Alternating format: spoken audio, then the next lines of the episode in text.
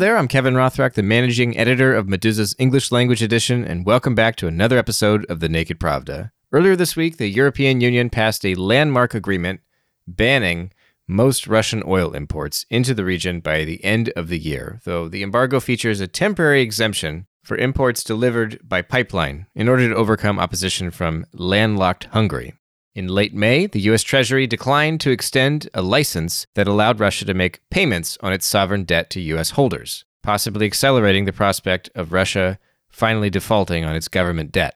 To discuss these major developments and more happening in the sanctions campaign against Russia in response to its invasion of Ukraine, the Naked Pravda welcome back Dr. Maria Shagina, a political risk analyst and sanctions expert who works as a Diamond Brown Research Fellow for Economic Sanctions, Standards, and Strategy at the International Institute for Strategic Studies. So let's jump into the interview. Russia's current account surplus. Please explain what that is, because like I vaguely understand what that means. It's something to do with trade, I think, is higher than ever. What's going on here? Because I I was under the impression that the the Russian economy was supposed to be in the gutter now, and that Russians are supposed to be trading with like bits of leaves or like bark or something. Like, how is this? How is the economy still standing? What is this? What's this news about the current account surplus mean? Yeah, as you said, the Russian economy didn't crumble, didn't collapse, and that gives this false sense of stability, something the Russian officials would be eager to underline that everything is fine, right? Don't worry we, can survive Western sanctions, the, even these unprecedented measures. And that comes from two factors here. First is damage control that was executed after sanctions kicked in in uh, February this year. And it was rather skillful intervention by the central bank, uh, other officials who were quick because they were prepared for some of the measures. They were preparing for Fortress Russia strategy that wasn't unique. In this case, we're talking about introduction of obligation to on the exporters um, to bring back uh, hard currency up to 80%. So they were forced to sell it back to the state. There are also strong capital controls and uh, foreign exchange uh, restrictions, so that tamed the capital outflow. And the second part of it is that we have a situation where imports collapse substantially up to 50%, some countries even 70%, like South Korea, Taiwan, who are responsible for all of this high tech stuff like semiconductors, and even China, the, the big uh, partner, strategic partner of Russia, we see that imports collapse by 25%. At the same time, Russia continues exporting hydrocarbons. So we have this very uneven situation where the Russian government is hoarding cash. It can be proud of these uh, mountains of cash it's sitting on, but it can't spend it on anything. It can't buy things. Is it using this cash to pay off the to to prolong the default? Is that does that play into that that equation, or is that something separate? It's just because the the imports collapse, and you have a combination of sanctions, export controls that just don't allow you to bring anything to Russia that is on the sanctions list or export controls, yeah. but also the disruption of supply chains. Some companies just are not willing to engage with Russia. Right, but you said they have this mountain of cash. Uh, is that what they're using to pay off the government debts to to keep themselves out of default. So they are is the cash coming in useful in that regard or is it literally just piling up for no good reason? Partially because we had the general license from OFAC from the US Treasury. Right. Yeah. So they were they that allowed the Russian state to tap in into those frozen assets. Yeah. But now the policy has changed, and the, the, Russian officials are offering we can pay you in rubles, this nice currency that we're trying to, to use but that you know um, they have used the the cash that they accumulated, which means they're willing to to play by the rules. So they they can they can draw on these. They are they accumulating dollars with this current account surplus, or is it all rubles? No, it's rubles. So in terms of the, you mentioned the central banks interventions and the the buying of hard currency. That's all in rubles, or are they is is the central bank able to accrue foreign currency in that way? Like, can you explain? Like, what exactly is the the hard currency 80% thing? Like what is how does that work in reality? What is that? So before they they would get hard currency, meaning Western currency, the dollars, right? Something that, or the euros, because the contracts has changed after 2014. And after this, uh, after February this year, the the exporters were forced to sell back hard currency back to the state and convert it into rubles. So that was the the, the deal uh, for the state. In, in your view, has Western unity on sanctions against Russia is it still growing? Is the coalition holding together, or are you seeing cracks? Is it have we already hit peak unity and and what's ahead is now more more fractious? I think it depends on your expectations. Mm-hmm. We did expect oil embargo uh, to be early May, and now we're we waited for for a month at least. That was widely discussed, and uh, the the unity is the the requirements on the unanimity is always stretching the limits of what they can do. So this was the case recently with Hungary. Mm-hmm. So to now, with every hard hitting measures that is ahead of us, which is gas embargo in this case, it will be hard to to keep the unanimity and to bring everyone on board 27 veto member states uh, veto powers Mm-hmm.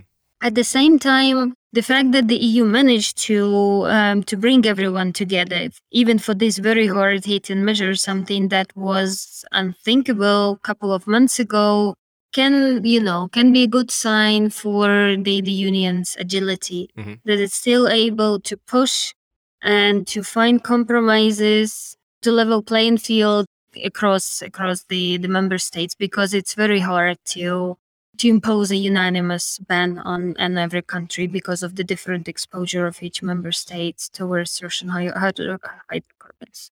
Is the divide within the European Union, as you see it, is it like mostly in terms of receptivity to imposing sanctions on Russia? Would you say that it's is it more defined? Is it more determined by economic necessity, like the countries that are hurt most by it are the least inclined to pursue that, or is it like a question of political will, or is it like a mix of this? Because I know that Hungary is, as I understand it, it's it's particularly vulnerable to it, it needs it's kind of it relies on Russia for for um, oil more than say I don't know France maybe, but as I also understand it, Germany is quite reliant on Russian oil, but it seems like they're more kind of gung ho about, or maybe that's not the right term, but they're they're more willing to pursue these sanctions now. So, in terms of how determinant sort of economic necessity and political will are, how how would you sort of rate the two as factors in this? This is something I actually worked on, and there is also proper research on how to, you know, map all of this. Okay. And there is no clear cut here. Yeah. And you can't say that Eastern Europe is Russia hawkish, full stop. Uh-huh. We see Hungary, as you said, as something that this authoritarian ties binds the two countries together.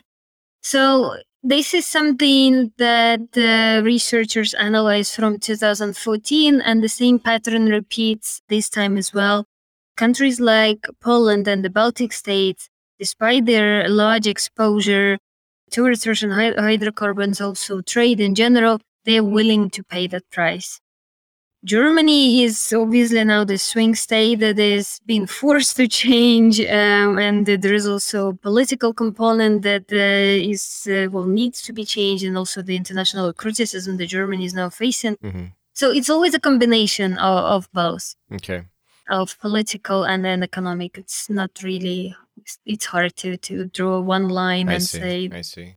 Is it your view that Germany has swung definitively toward the? I mean, I don't know if hawkish is the right word, but like they're they're now in the camp of let's go sanctions like all the way. Let's let's let's win this this uh, economic war or whatever. Or is that a temporary thing? And once the costs are more felt by the German public, it's it's possible that it'll swing back and they'll say, okay, you know, this we've we've done enough here. I don't think we're there yet that Germany joined the Polish camp, for example. I don't think we're there yet. Yeah. There is definitely uh, internal pressure from some parties. Also, the, the general population is more hawkish or more definitive on delivering weapons. It's not just sanctions, right? Where Germany is hesitant. Yeah. But the government, this is the key to the, this public private divide, is also there.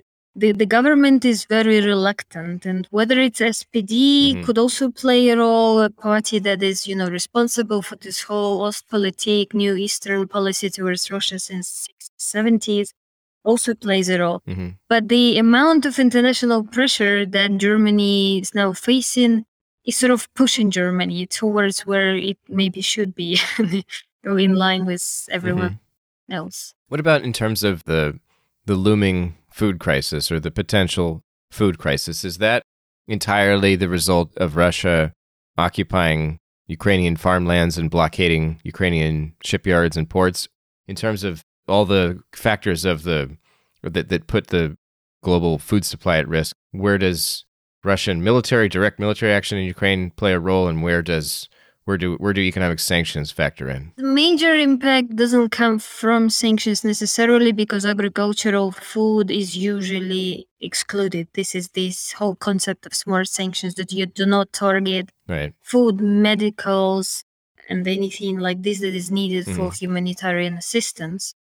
But we are in a very tricky situation where we have disruption of supply chains, we have blockade of uh, Black Sea ports, and we have two countries that are responsible for 30% of uh, wheat exports to the global south, and both are not being able to, to do so. And Russia is also blocking some of its internal uh, products to ship abroad, which is only aggravates the problem.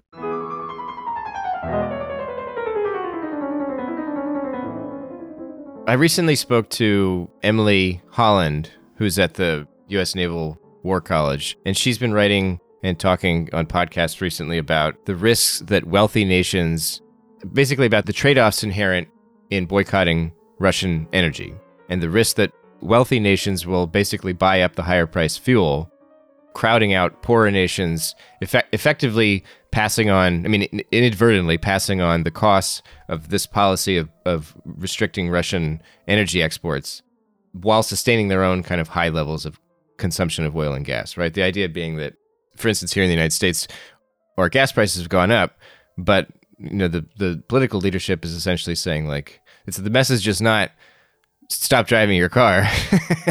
it's like, well, we're gonna get through this. Maybe there'll be some subsidies here and there, like you know, American way of life will go will will thrive, and by doing that, somebody out in Pakistan maybe like won't be able to buy their heating oil like come winter or something like that. Is, that something that is that a phenomenon that you see happening, or is that is that not how you would describe it? And do you see just sort of generally? This is something it seems to me that the Russian leadership is sort of hoping for and counting on that that uh, the West is essentially leading this this economic sanction push against Russia. And I mean, the narrative is that the world is against Russia. The sanctions are, as far as I understand it, really led by Western powers and to some degree some Asian powers too. But that there there are costs to this, obviously, and the West isn't necessarily going to show. The, you know, the West will pay a higher price for the things it, it consumes, but that has consequences for people in the global South that aren't necessarily party to this whole conflict, not directly anyway, and that they'll be they'll be given costs essentially that as a result of this, and that could potentially turn opinion against the West, possibly. No, this, that's not an, an ethical judgment. It's just sort of the way that the economics and the politics will shake out. What's your assessment of that sort of story? Uh, I'll I'll come back to to your U.S. example. And having moved to Berlin today, I just discovered because of the rise in energy prices, they slashed the ticket for public transportation to incentivize everyone to take public trams and buses. I see. Well- we have not we have not done that in the United States. but this is something you know to think about, and also about Uh-huh. your domestic resilience and uh, energy efficiency, because Ukraine's definitely been on a quite journey to improve it. But um, having moved in a Berlin apartment is quite chilly here, so uh-huh. you know to increase energy efficiency would also be be good here as well. In terms of, uh, I would say, in a way, because we're in this unprecedented crisis situation, Russia is also paying the price in terms of oil discounts. So countries like India are ramping up, or India and China ramping up uh, Russian oil at $35 discount, which is unprecedented. Mhm. So perhaps they can, you know, use it then uh, better locally allocated. It is true that in this case, ordinary Russians and the countries from the global south will be hit the most. Also, this brings us back to the uh, food crisis. But in this situation, um, as I would always indicate, this is existential versus economic costs. For Ukrainians, they will face a very cold winter. I mean, physically, because uh, we don't know what will happen with the heating in Ukraine.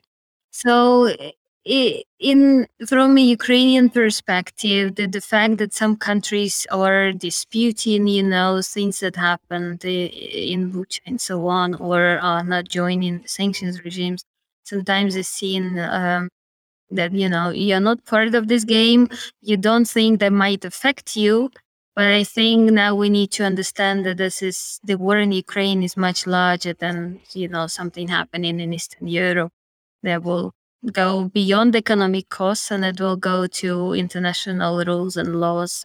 Some countries, like Taiwan, is is also on the threat here. It sounds as though there will indeed be costs for the global south, and it's just a, it's it's it'll be sort of a question for you know future historians as to how they how they handle that, right? I mean, whether they kind of whether they interpret it as as evidence of our shared humanity, or whether they say well, hold on, Western countries, like stop, stop making us pay more for things because you're boycotting stuff. Well, some countries are buying Russian propaganda on this. Mm-hmm. African countries, Southeast Asia, and they could potentially be the countries through which uh, Russia either can circumvent sanctions, like you know, getting semiconductors from, let's say, Malaysia or Indonesia for Russia, and they would say, well, we don't care, largely speaking, because the, the war in Ukraine is too far from us and we're not part of it. We're sort of neutral on it. Yeah.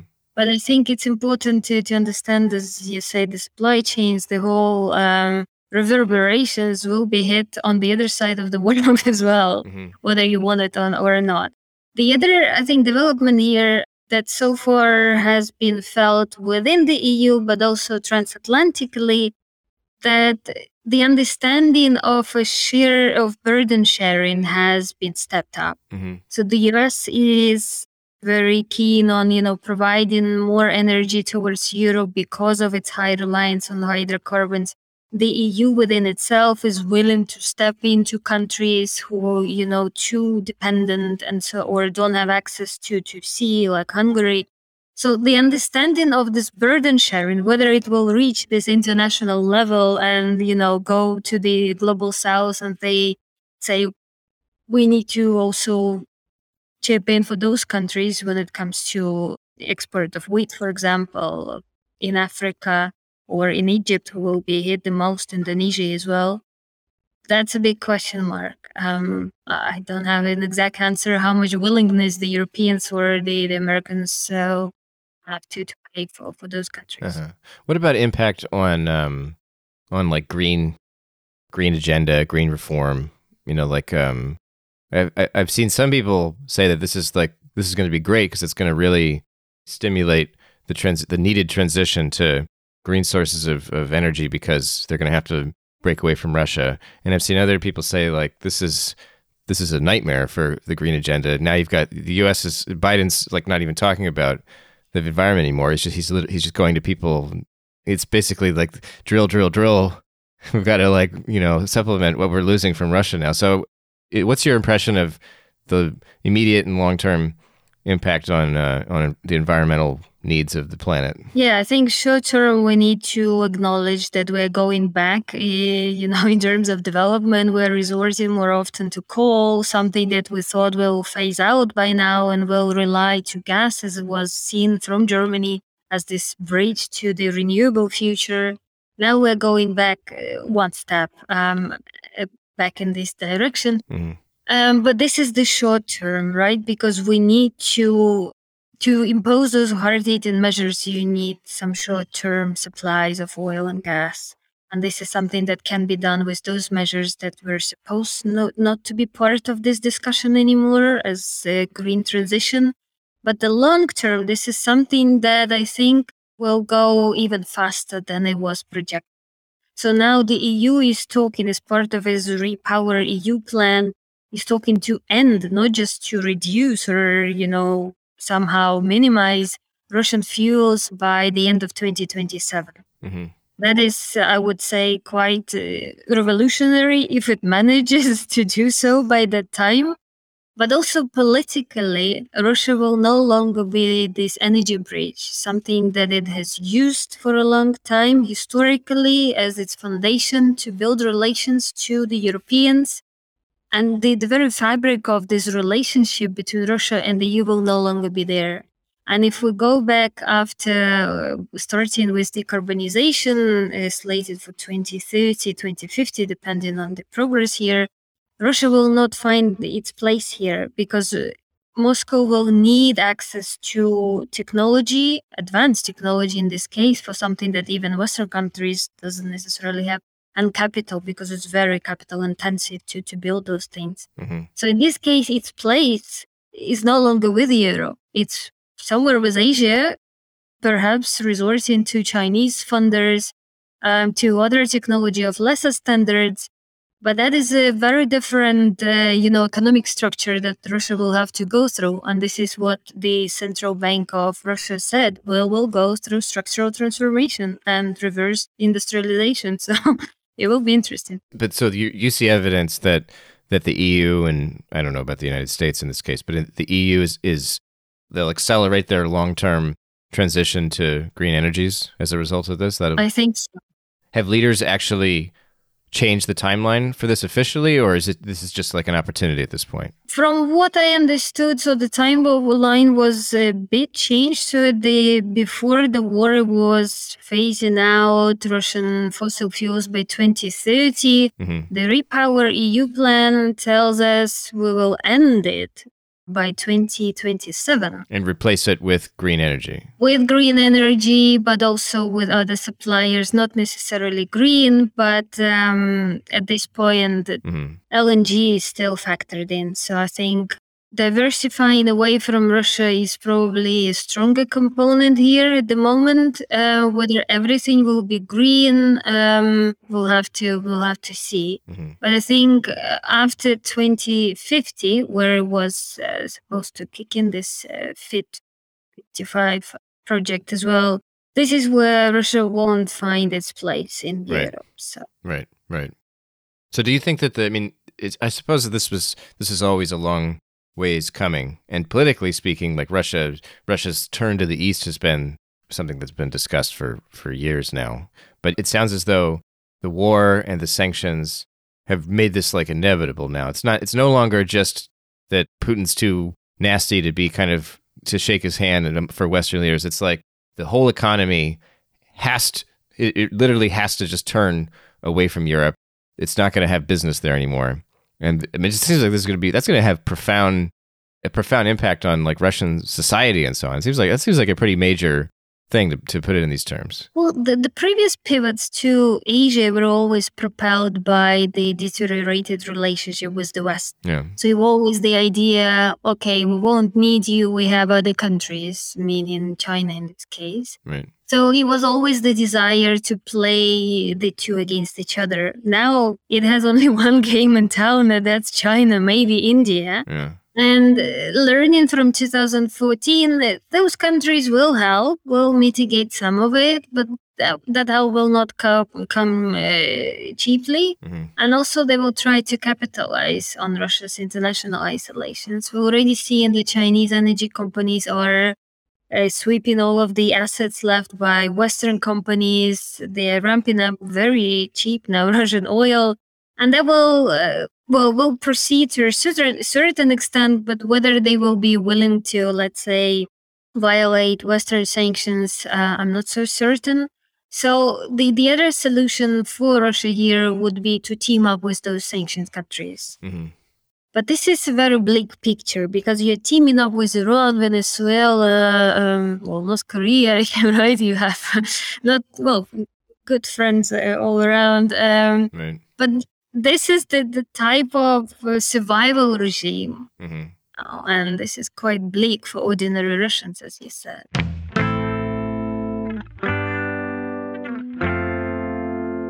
You've been listening to the Naked Pravda, an English language podcast from Meduza. On today's show, we discussed the current state of economic sanctions against Russia and their global reverberations. You heard from Dr. Maria Shagina, a political risk analyst and sanctions expert who works as a Diamond Brown Research Fellow for Economic Sanctions, Standards, and Strategy at the International Institute for Strategic Studies. The Naked Pravda is a podcast from Meduza. It's our only English language show, and I hope you'll recommend us to your friends and leave a review on Apple Podcasts or wherever you're tuning in to help put this program in front of more people. Also, if you value Meduza's reporting, whether in English or Russian, please consider making a donation at support.meduza.io.